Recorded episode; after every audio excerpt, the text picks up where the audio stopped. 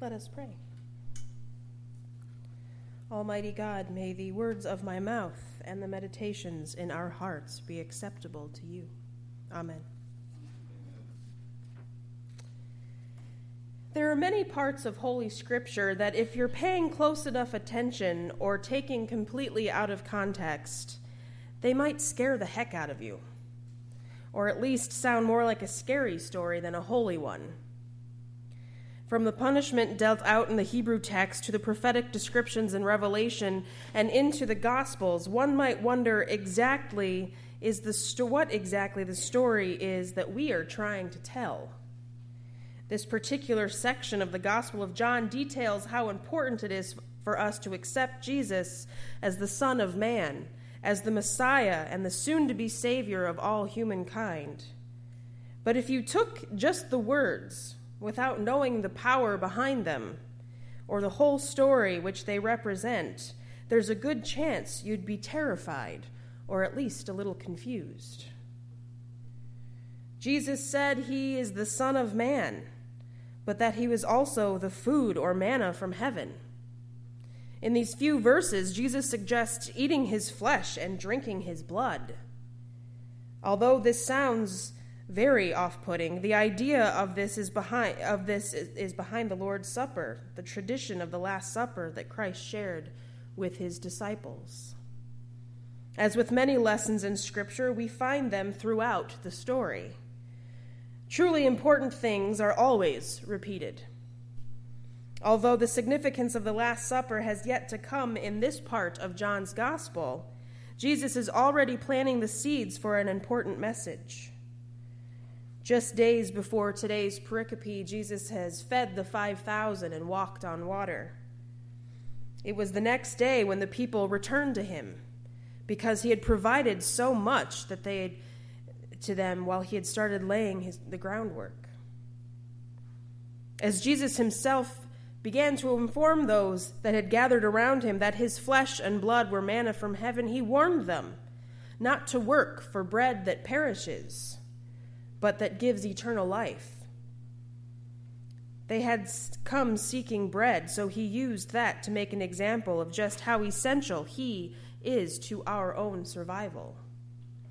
The grains, vegetables, and proteins of the earth sustain us in our earthly life, but the manna from heaven, the flesh and blood, the sacrifice of Jesus Christ, sustains us in heaven.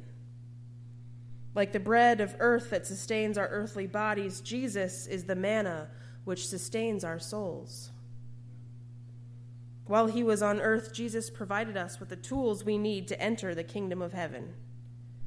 He provided us with directions on how to care for ourselves and each other. He became the evidence of the new covenant with God. No longer would the sacrifice of animals be needed because he was the sacrifice.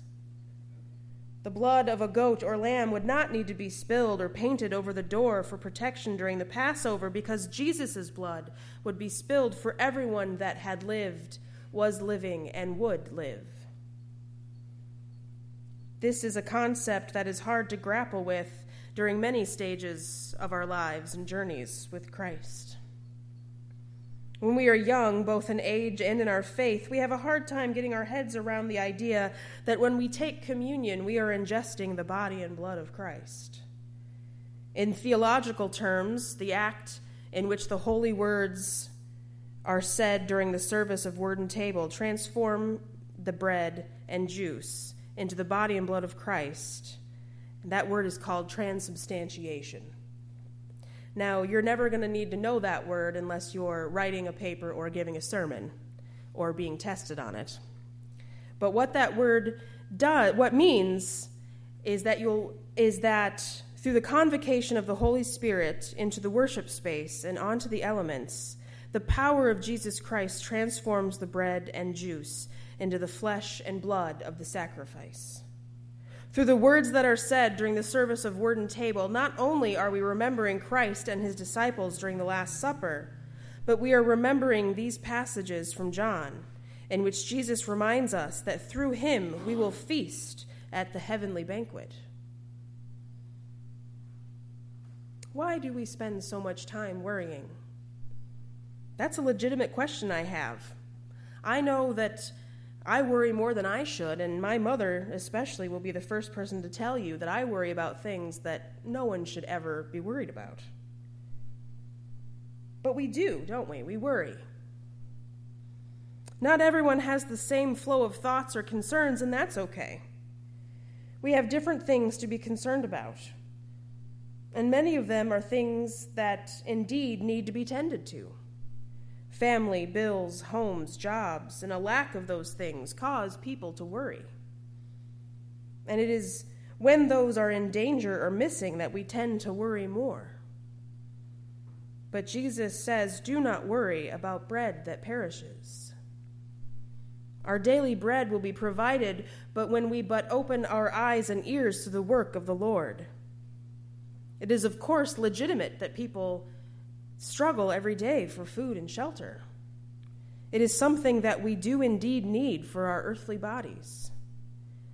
There are things that we need to sustain a, a fruitful life, but the act of worry will not keep those things from disappearing, or for that matter, from appearing. Simply sitting and worrying is not going to help our problems go away. But through prayer and faith in Jesus Christ, we can recognize where God is working in our lives to provide what we need. Christ has told us that through him we shall receive our daily bread, we shall enjoy manna from heaven. It is through our faith in this that we are able to open up and see where our paths are leading. It is when we start putting our own ideas to work and at the forefront that we run into problems. When we don't hear back about a job after only a week, or August's bills have been paid, but we have no idea how September's are going to get paid. That's when we start to spiral into worry, and our trust in Christ starts to suffer. About a decade ago, I was in that situation. I was working three jobs just to keep a roof over my head.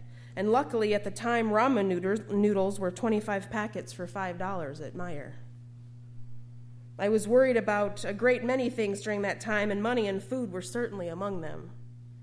But I tried my best to stay faithful, and I will say it was hard to do that most days. And although that checking account zeroed out 10 out of 12 months per year, I somehow was able to keep a roof over my head. When the rent went up again, and when I could not spare one more penny for rent, I finally was able to find a new place. A new place had finally become available. And honestly, from there, things started to get a lot better. Our worries and our struggles are real. We each have something that we deal with. It could be something that we share with people, or we could be suffering with silently but we all have something that we struggle with. But sometimes that we something that we need to keep in mind is that we have come this far. Our faith in Christ, our faith in the bread from heaven has brought us to this day. You have made it here and you will make it from here. Christ has seen you to this moment and Christ will see you through to the next. The flesh and blood of Jesus Christ has been paid, so that as followers we shall feast in the heavenly banquet. Yes, today's scripture is a perfect example of why we should not read the Bible out of context. Reading those seven verses without knowing what is going on can be jarring.